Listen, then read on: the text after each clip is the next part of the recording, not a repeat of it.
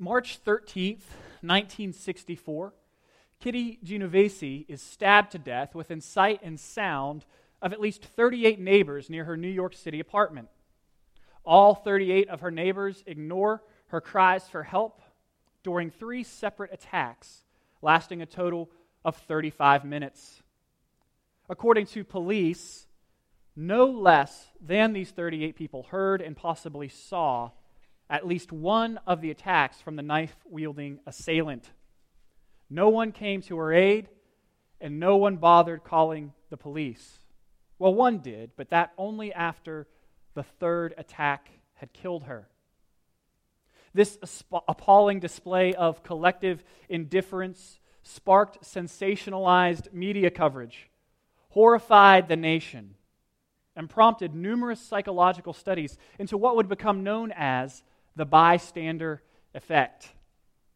Witnesses interviewed subsequently gave two main reasons for doing nothing fear and not wanting to get involved. The police maintained that had they been called after the first attack, Genovese would have likely survived her wounds. And a squad car was on the scene within two minutes of that final call when it finally did come in. So it seems reasonable to assume that they were right. It is a terrible thing to see someone in danger and to do nothing. Yet, how often do we in the church fall prey to the bystander effect when our brothers and our sisters are caught in sin? There is nothing more dangerous. Dietrich Bonhoeffer writes in his book, Life Together Nothing can be more cruel than that leniency which abandons others to sin. And nothing can be more compassionate than that severe reprimand which calls another Christian in one's community back from the path of sin. Charles Finney has said this about ignoring the sins of others. If you see your neighbor in sin, and you pass him by and neglect to reprove him, it is as cruel as if you should see his house on fire and pass him by and not warn him.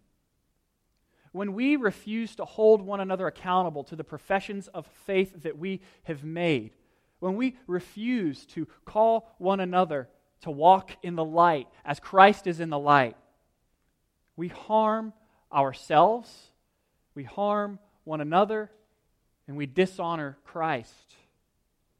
The church has been tasked with being a display of God's glory.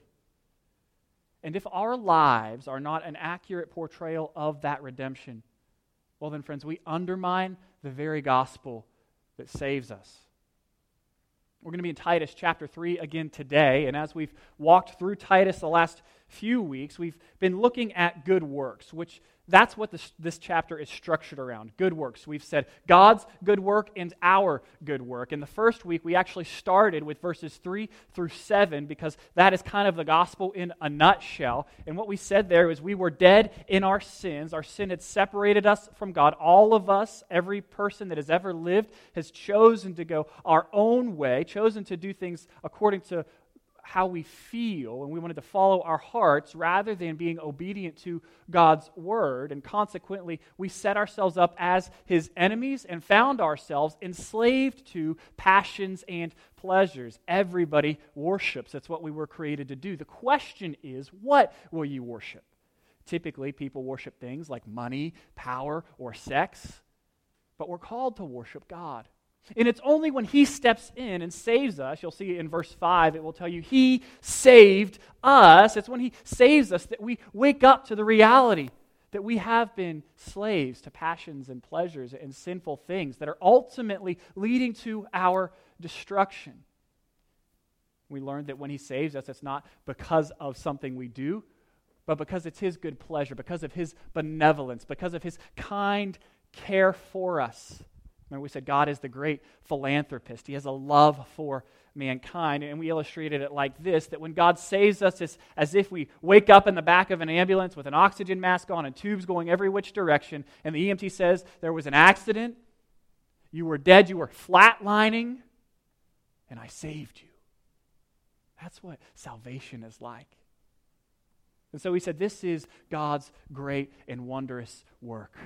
We were flatlining, and he came to us in our sin, and he made us alive together with Christ by his grace. And now we stand to inherit everything together with Christ. We are heirs and children of God, adopted into the family of God, if we trust Christ by faith. Friends, if you are here and you have not united yourself to Jesus by faith, I exhort you this morning do so. He gives true satisfaction, true life. We also looked at our good works last week in the first couple verses, and particularly what it means to be Christians in society, what it means to be good citizens in community. And we said we wanted to be obedient to the rulers and authority. We wanted to stand ready for every good work. We said that our yes would be on the table as we serve God and our neighbors. That we wouldn't be a quarrelsome people, but that we would be gentle and show perfect humility or courtesy to everyone because we know what it's like to not know God. We said that we would adorn the gospel, that we make Jesus look beautiful when we live lives that are in step with the gospel, when we live wonderful lives aimed at serving our neighbor, loving our neighbor as ourselves, and bringing glory to God. And that was our first good work that we see, our works in community. And this week, we're going to look at another good work of the church, but I fear it's not often thought of as a good work in the church. And the theme is, if you look down in there at verses 9 through 11, is where we're going to spend most of our time. We're going to touch on all the verses and finish up Titus today. We're going to spend most of our time there, 9 through 11. And the thing that is in view here we call church discipline, is how we, we summarize it. And so, uh, church discipline is aimed at protecting the reputation of Jesus and protecting believers. What it does is it sets up right restrictions for us. It holds us accountable to being obedient to God's law so that those who are members of the church are united in the truth of the gospel and if there is someone in the church that is claiming to walk in the light, but is having fellowship with darkness and refuses to repent, saying they have no sin, well, then there's a process here that calls them to repentance, that warns them of the danger they're in. And eventually, if their faith is counterfeit, makes clear that they have not yet known Jesus, and thus safeguards the reputation of Jesus, which is embodied in his church. Church discipline is indeed an important mechanism, and it functions to the end of keeping a church healthy. And I've tried to summarize this main idea of the message or of the text in, in this sentence. And so, if you want a sentence to walk away with today, it's this Church discipline safeguards the integrity of the church. Integrity is defined in, in a couple ways. One, sometimes we say the building has a great integrity, it's, it's whole, it's complete, it's not going to shake. And then also we think of integrity in terms of honor or um, truth, honesty. And we'll see that church discipline helps us to do both. See that it helps to maintain the unity of the church, keeps us in repentance and in fellowship together around these truths, these gospel truths, and it maintains the purity of the church. It causes us to put out those who would profess to know God, but deny Him by their works. And you see that a little bit back in verse 16 of chapter 1. If you want to flip over there, there are false teachers that are professing to know God, and they're denying Him by their lifestyles and their doctrines. And, and Paul says this is the type of person that we need to put out of our midst because they do not properly represent Christ. They are poor evangelists. They are sharing a gospel that is not the true gospel of grace. And therefore, we stand divided against them, and rightly so. Let's pray together. Um, talk a little bit more about this. I'm going to set the stage a lot this morning, and then we'll get into the text. Heavenly Father, be our teacher this morning. Holy Spirit, we ask that you would help us to dwell in your presence that you would use uh, someone as weak as myself to communicate words that have such power power to transform, power to save, power to bring into your presence. Pray that you would give us all a sense of your glory this morning. God, teach us to love you. This we ask in Jesus' name. Amen. So, this idea of church discipline, it's not a dirty phrase, it's not a doctrine that should cause us to recoil, though it is an often neglected doctrine. It's not popular to tell people, hey, uh, there's a, a, group of us that are rallied around Jesus, and if you are disobedient, if you're in sin, you're going to be put out. People don't like that. People don't like to be called on their sin, they don't like to be told that they're wrong. But, but it's actually a normal part of the discipleship process. When we think of the discipleship process, it, it, we typically think of it in two parts. We think of it in terms of formative discipleship and corrective discipleship. Formative discipleship is what we're doing right now. It's when we get together and someone teaches from the Word or we're teaching one another and we're allowing the Word to bear down on us and shape us or form us in the image of Jesus as we are kind of working through that process of sanctification where we are becoming in practice what God has declared us to be in Jesus, which is holy. He said we're holy, and so we're working together, holding one another accountable to becoming holy as Christ is holy. This is formative discipleship. We're learning those things to do. Now, the second one is called corrective discipleship. This one's less popular. But what happens is, is sometimes what we say with our lips disagrees with how we live our lives. And so we might know the right truths, but do the wrong things. And so what happens at this point is we need friends and brothers and sisters to come into our lives and say, Look, you have wandered from the path of righteousness here. You know the right thing to do, but, but you're not doing it. How can I help you get back to holiness? This is, it, it's not, you see, it's not a um, hateful act, but a loving act. It, it's akin to having your kids eat their vegetables, right? It might be painful for them at the time. Nobody really likes kale or Brussels sprouts. But it's for their good. It's going to make them more healthy. Likewise, this corrective discipleship which is the category of discipleship under which we file church discipline, is for our good. I always think of it like this. It, it, you get to a certain level in math class in high school, some of you are maybe there now, where the answers are in the back of the book. And so you have the problem and you have the right answer, but you don't have enough. Right? You have to show the process that you work through by which you arrive at this answer. And so it gets kind of kind of dicey sometimes and you might not know what to do. And so you just, you know, you write down this st- stuff and if you have a good math teacher or, or, somebody that's good at grading your paper, they'll come along with their red pen and they'll show you all the places that you went wrong so that next time you can do the problem correctly. You'll have the knowledge or the wisdom that you need to be obedient to the order of operations or whatever you're learning about.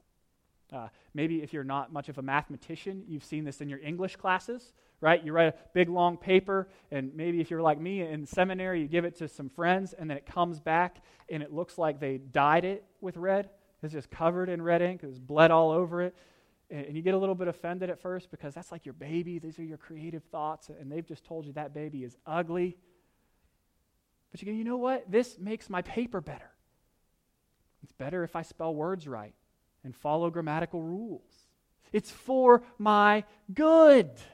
This is corrective discipleship. And it's a normal part of the Christian life. If it's not happen, happening normally in and among us, I would be worried because it would mean that we are lying and say that we don't have sin or that we are too cowardly to confront sin in one another's lives.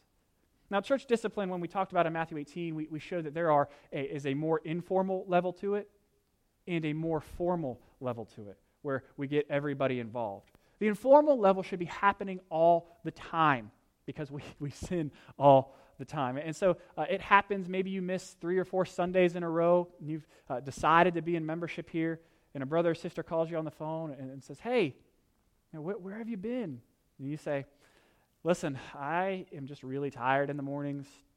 I've slept in, just would rather sleep than come to church the last few weeks. And they say, Brother, that's not good for you.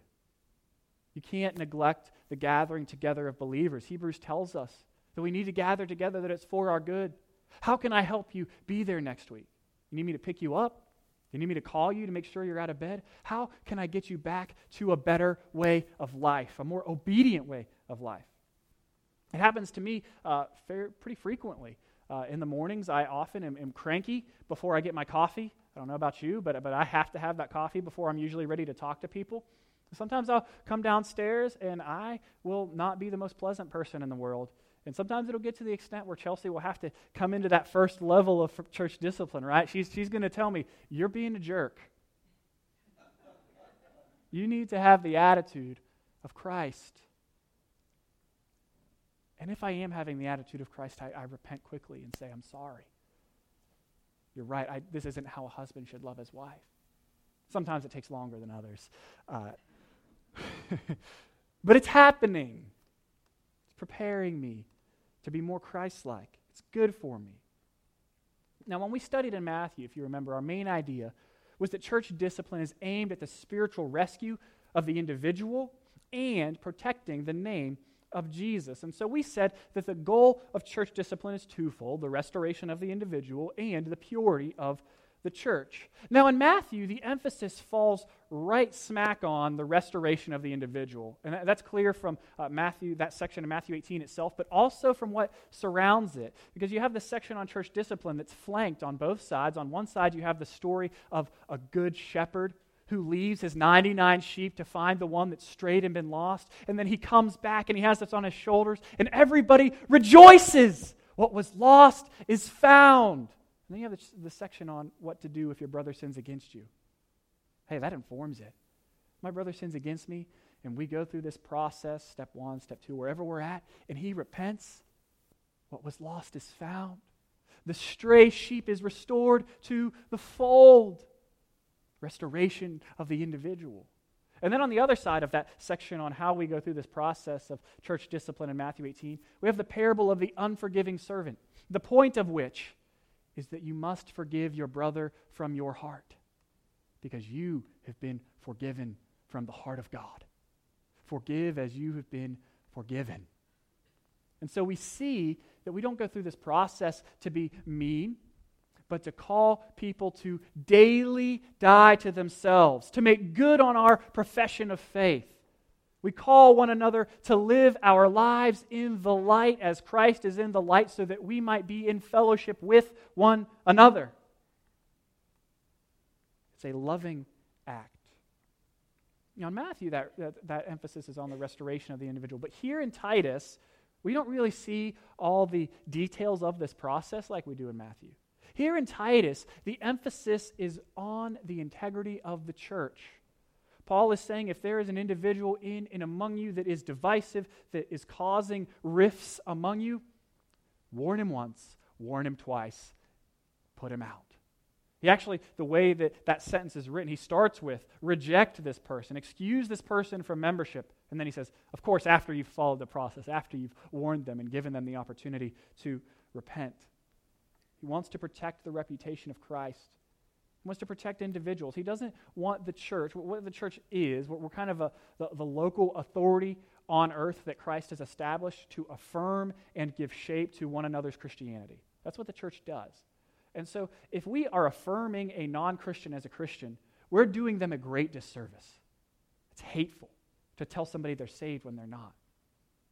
And so, what we do when we affirm someone's salvation is say, we, we know you know Jesus, and you are daily repenting of your sin. You are pursuing Christ. You're following him along on the path. But if you stray from that path and are unwilling to repent, well, you're professing to know God, but denying him by your works. And so we might ask, how, how does church discipline safeguard the integrity of the church? I think it keeps us united around the gospel according to the right restrictions of God's design for life. Now, what we've said in the past, if you say um, slavery to sin is being enslaved by various passions and pleasures, those are the wrong restrictions for living out true freedom. That's slavery. We've said that freedom is having the right restrictions. And just like a fish is not free when it's out of water, we are not free when we are outside of the laws of God when we're out of step with the Holy Spirit. And so, church discipline helps us to live inside of the freedom of knowing Jesus Christ. It calls us to Christian liberty with one another, it calls us to live life according to God's design. I have spent way too much time introducing, and so we're going to have to get into the text. I'm going to touch on all of it. Uh, we're going to start reading at verse 15 of chapter 2, and then we'll, we'll pick up from, from there. So, verse 15, chapter 2. Say these things, encourage and rebuke with all authority. Let no one disregard you. Remind them to be submissive to rulers and authorities, to obey, to be ready for every good work, to slander no one, to avoid fighting, and to be kind, always showing gentleness or perfect courtesy, humility to all people. For we also were once foolish, disobedient, deceived, enslaved by various passions and pleasures, living in malice and envy, hateful, detesting one another. But when the kindness of God our Savior appeared and his love for mankind appeared, he saved us, not by works of righteousness that we had done, but according to his mercy, through the washing of regeneration and the renewal of the Holy Spirit. He poured out this Spirit on us abundantly through Jesus Christ our Savior so that having been justified by his grace, we may become heirs with the hope of eternal life. This saying is trustworthy. I want you to insist on these things. Notice the these things in verse 8 corresponds to the these things in verse 15, which are gospel things, gospel truths, the rudimentary aspects of Christianity. I want you to insist on these things so that those who have believed God might be careful to devote themselves to good works. These are good and profitable for everyone. But avoid foolish debates, genealogies, quarrels, and disputes about the law, for they are unprofitable and worthless. Notice the contrast between verse 8 and verse 9. Uh, the good works are profitable for everyone, they're excellent, and these works here, these foolish debates and disputes, are unprofitable and worthless. Reject a divisive person after a first and second warning, knowing that such a person is perverted and sins, being self condemned. When I send Artemas and Tychicus to you, make every effort to come to me in Nicopolis, for I've decided to spend the winter there. Diligently help Zenas, the lawyer, and Apollos on their journey, so that they will lack nothing. Their people must also learn to devote themselves to good works. There's good works, again, the theme of the chapter, for cases of urgent need, so that they will not be unfruitful. All those who are with me greet you. Greet those who love us in the faith. Grace be with you all. Verse 8 is really important to chapter 3. It kind of serves as a summary statement for all that which comes before and a hinge to inform what comes after. Christians are to be devoted to healthy doctrine and healthy living. And one of the things to bring back our theme of church discipline, it helps verify that our faith in Christ is authentic or it reveals our faith as counterfeit. If you remember last week, we said chapter 3 works a little bit like a group photograph or I wanted you to view it that way. And we know how it is when you get a group photograph. The first thing you do is you look for yourself. There's nothing wrong with that. You want to see how your hair looks and if your smile is, is just right, maybe if it's Instagram worthy. But what you do is you look and you find yourself in that photo. And that's what we, we need to do in Titus 3. We need to find ourselves. Are we the kind of people who are devoted to good works, that our yes is on the table? Kind of people we see at the beginning of the chapter. Or do we see ourselves more in verses 9 and 10? Divisive, counterfeit in our faith. My hope is that we would be authentic in our faith.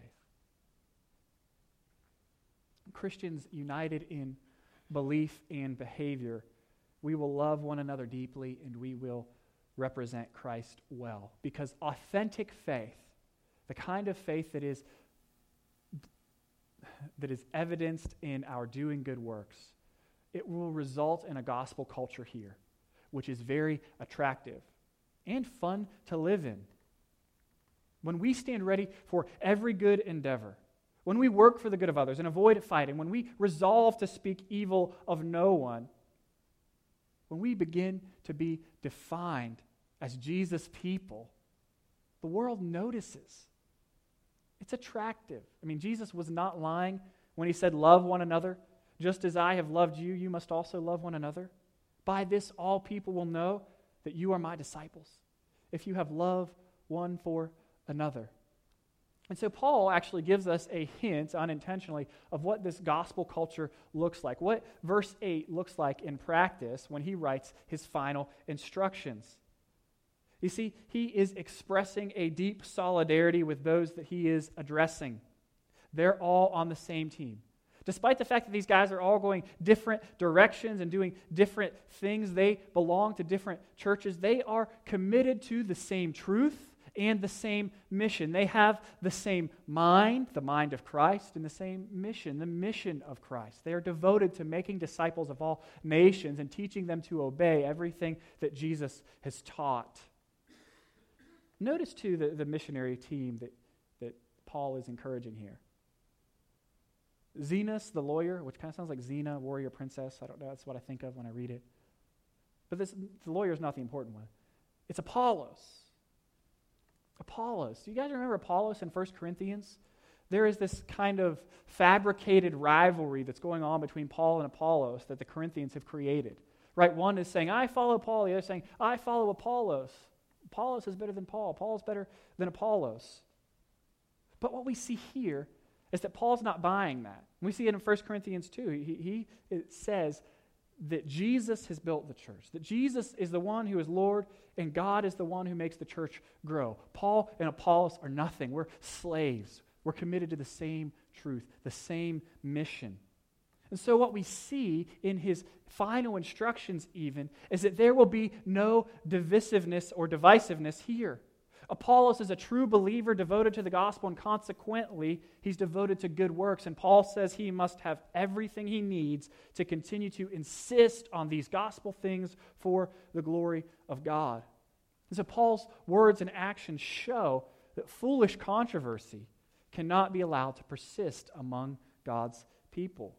I mean, Paul and Apollos could have easily been drawn into this Corinthian controversy and had a rivalry and a debate over who was the best.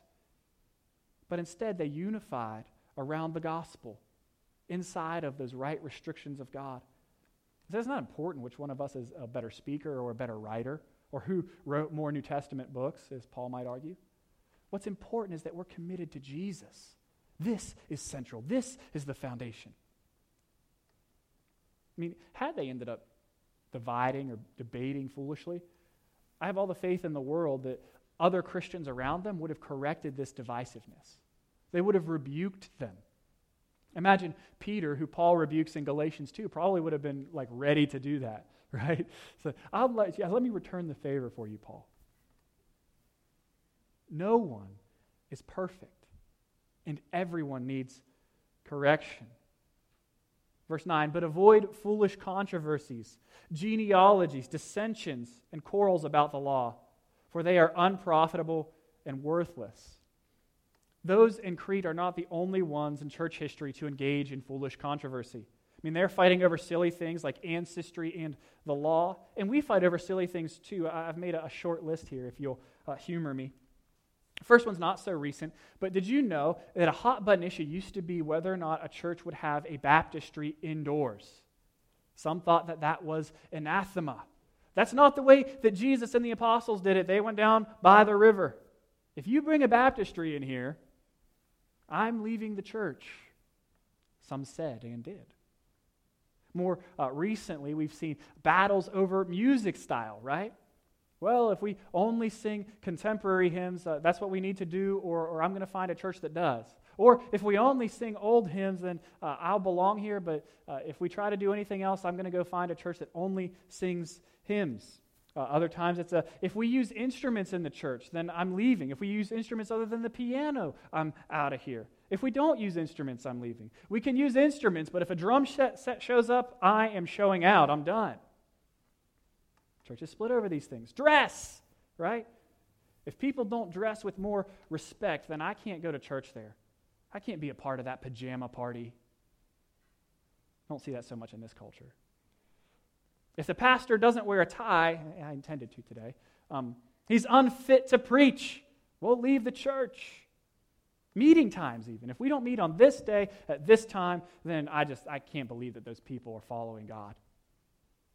Oftentimes, it's also non essential theological issues, you know, fifth and sixth order things like eschatology or, or how the world will end. If you're not amill or post mill or pre mill like I am, then I'm out of here. I also looked up some really ridiculous ones that resulted in church splits uh, via Thom Rainer, who's the president of Lifeway. Here are a couple of his. One church uh, reported a 45 minute heated argument over the type of filing cabinet to purchase black or brown, two, three, or four drawers. And then he snidely comments, This one is an official cabinet meeting of church leadership. A dispute in the church because the Lord's Supper had cran grape juice instead of grape juice. Jesus only used grape, apparently.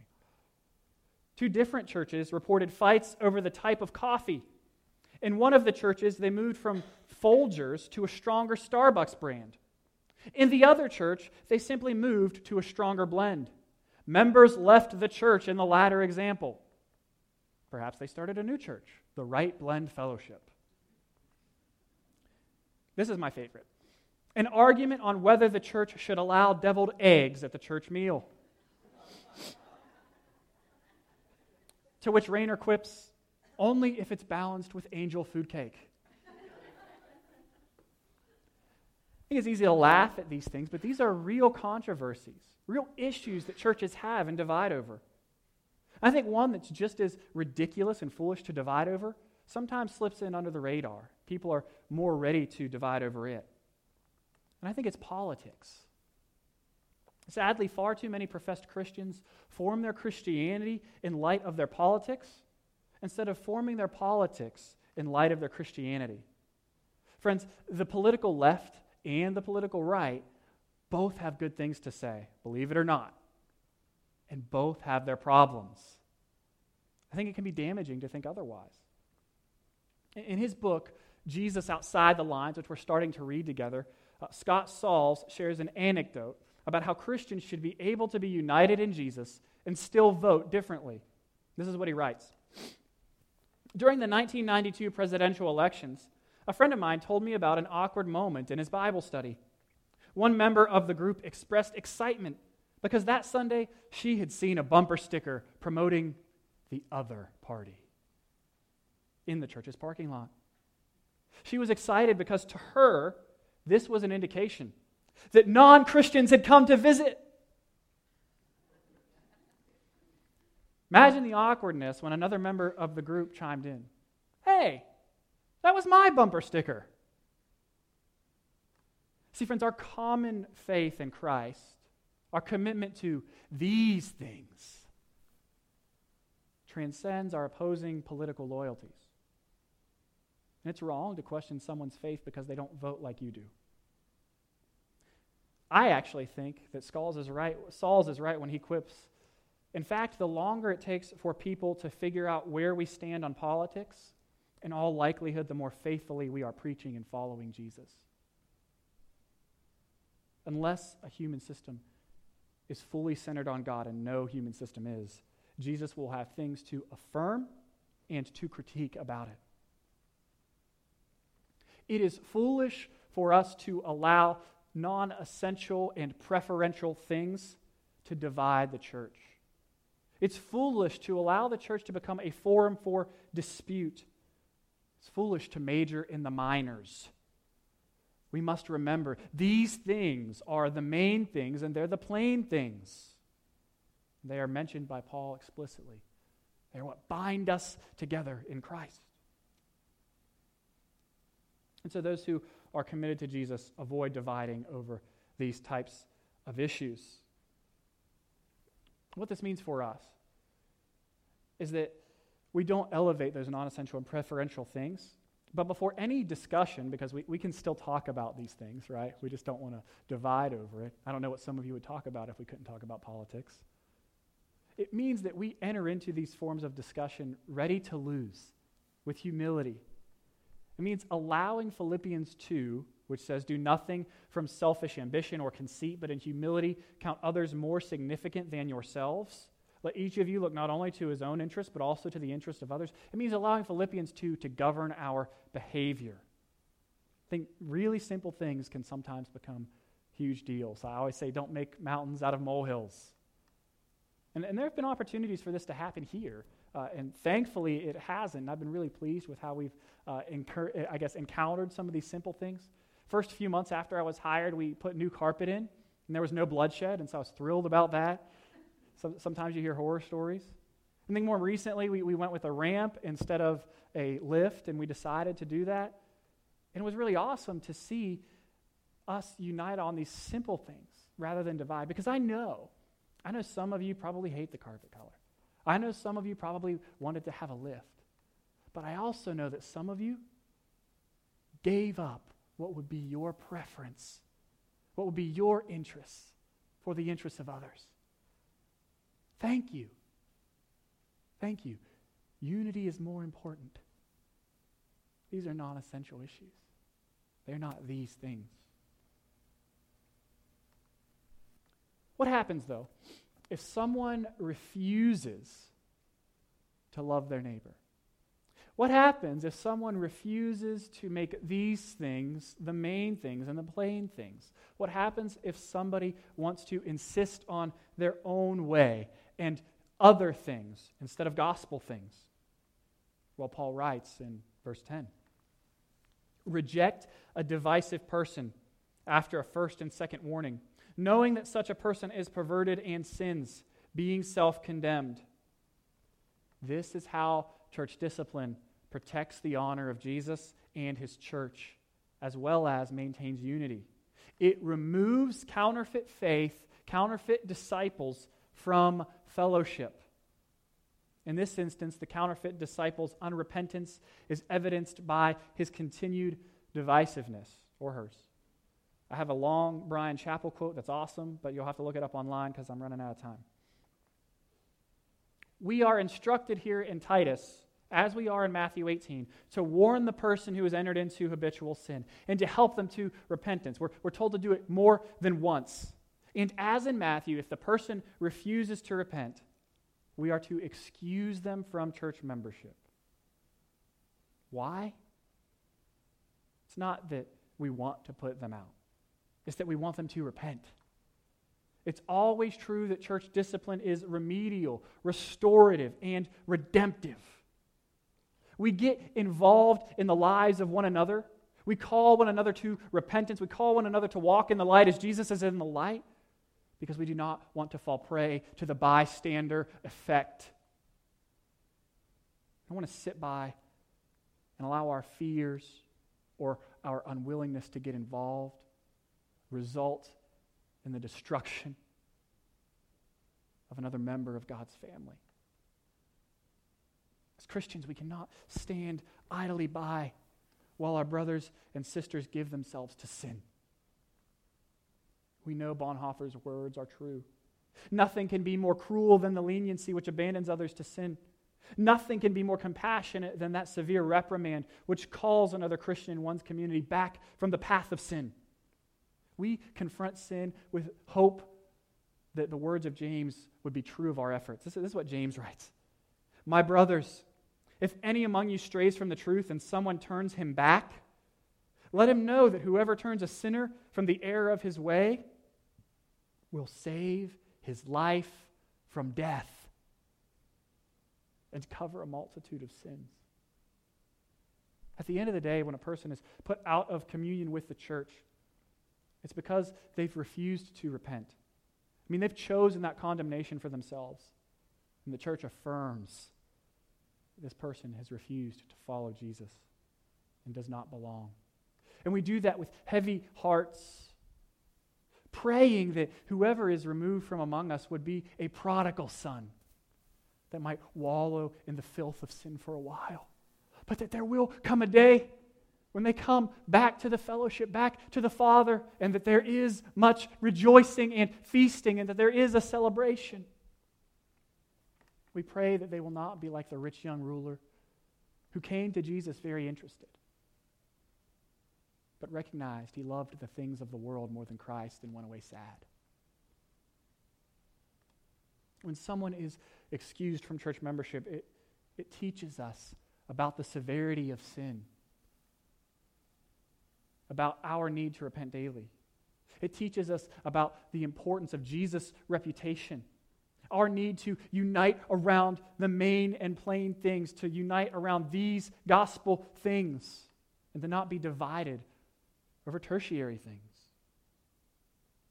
I think one of the implications of this is that we learn that church membership is a big deal. Our lives in community with one another put flesh on our words. If our churches don't display the glory of God, if we don't look of heaven, then the gospel does not seem like good news. And Jesus will not appear beautiful if we neglect to pursue holiness. Brothers and sisters, we need to care enough about God's glory, about Jesus' beauty, and about one another's holiness. We need to care enough to confront sin and to be confronted in our own sin. We need to care enough about what God calls us to do, to belong to a community of believers in which this type of church discipline takes place. Do you belong? What church, what fellowship of Christians have you entrusted yourself to? What authority is affirming and giving shape to your Christian life? You cannot claim Jesus and refuse to join yourself to his bride. You cannot claim Jesus and be indifferent or hateful to the church because to be indifferent or hateful to the church is to be indifferent to or hateful about Jesus. Jesus has not called us to a solitary Lone Ranger existence. No. When he saves us, he saves us out of the world into the church, which is the community of the people of God. If you remember in 1 John, we read, if we walk in the light as he is in the light, then we have fellowship with one another. He calls us out of the world, saves us out of the world into the church and on to mission together.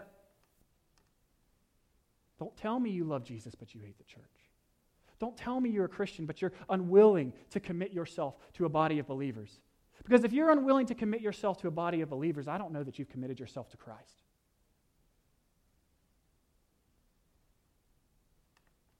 Do you belong? Church membership is a non negotiable if you are pursuing a deeper intimacy with Jesus. It is only as members committed to one another that we enjoy the benefits of mutual accountability. It's only when we're committed to one another that we are able to enjoy the resources of the church, things such as church discipline. I mean, the context and prerequisite for church discipline is belonging to a group of Christians that are committed to one another.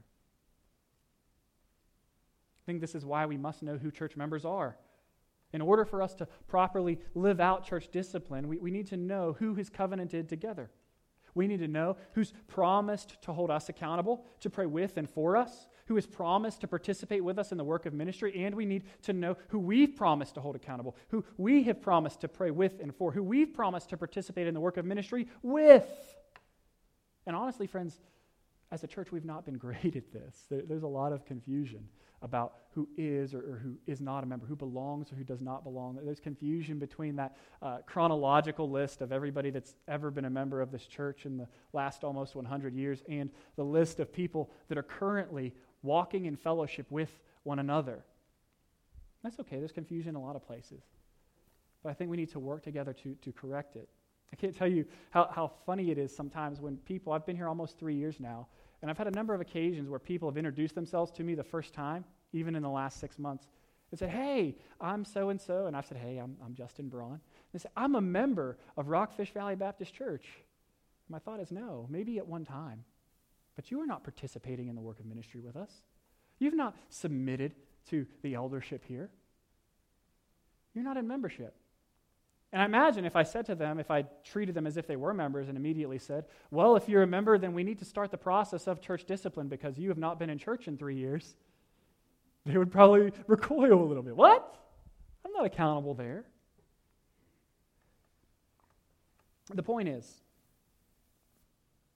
no, maybe one more illustration. It, it would be the, akin to being part of a bowling team 15 years ago and then never showing up for practice and never bowling at all. And then you introduce yourself to somebody and say, hey, I belong to this bowling team. I'm a member. Well, no, you, no, you're not. You're not participating. You're not bowling. Church membership is about those who are doing life together, living in fellowship with one another. So, the point I'm trying to make here is we need to work together as a church to be clearer about who's committed to one another here, to be clearer about our membership.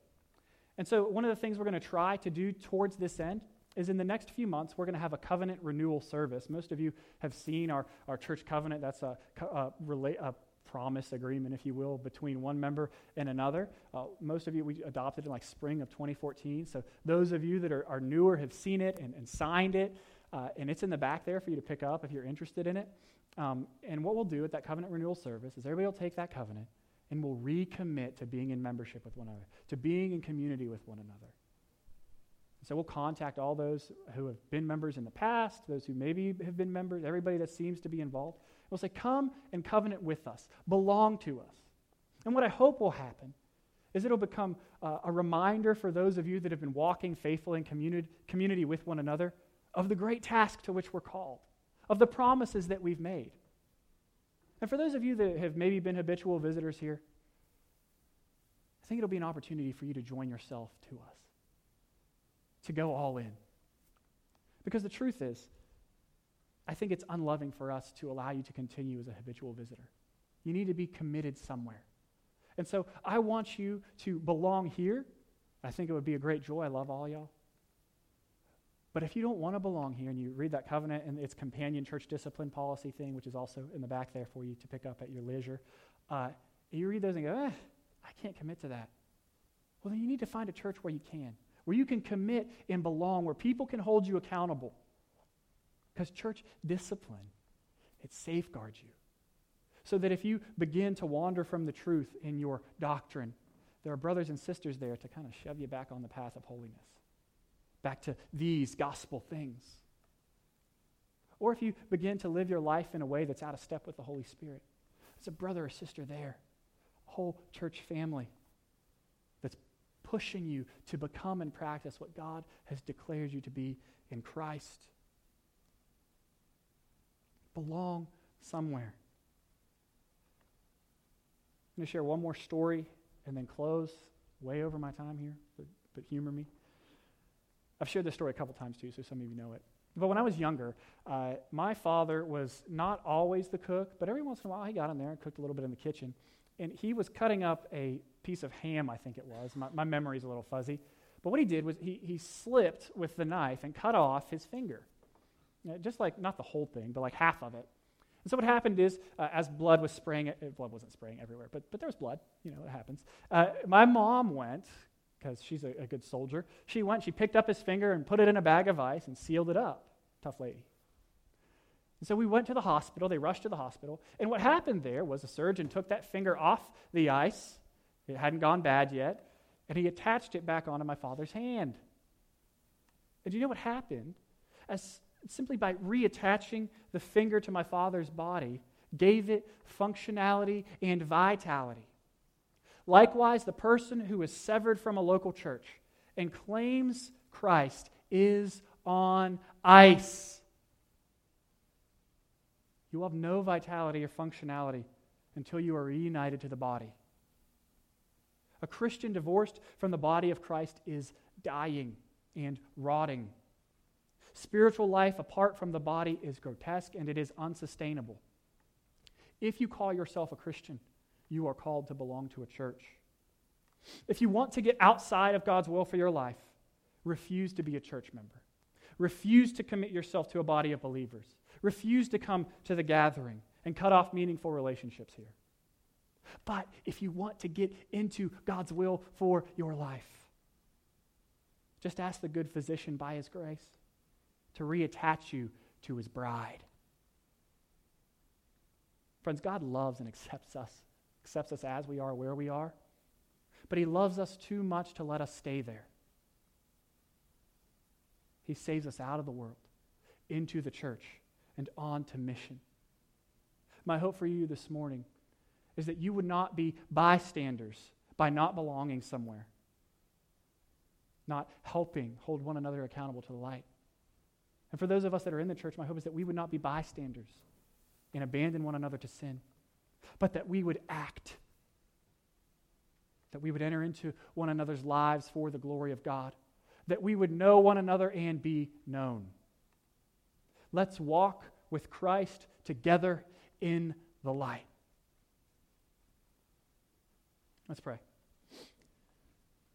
Heavenly Father, we thank you for the book of Titus, and we thank you that it has a great bearing on us individually and corporately as a church. Thank you that there are challenging things in your word that bear upon us and shape us and form us. And we just ask by your Holy Spirit that you would help us to become more holy daily. That you would gently carry us along as the wind in our sails towards a more Christ like and Christ centered existence. Lord, most of all, we thank you for the gospel. Father, we thank you that there is no good apart from you and that you have allowed us to taste and see that you are good and that you've given to us life abundant. And that you've taken us from slavery, that you've given us freedom, that you showed us the right restrictions what it is to truly live. We thank you that we truly live when we love you above all else, when we worship you exclusively. It was what we were made for. So, Father, help us to do what you created us to do and give you all the honor, all the worship, and all the praise. Pray these things in Jesus' name. Amen.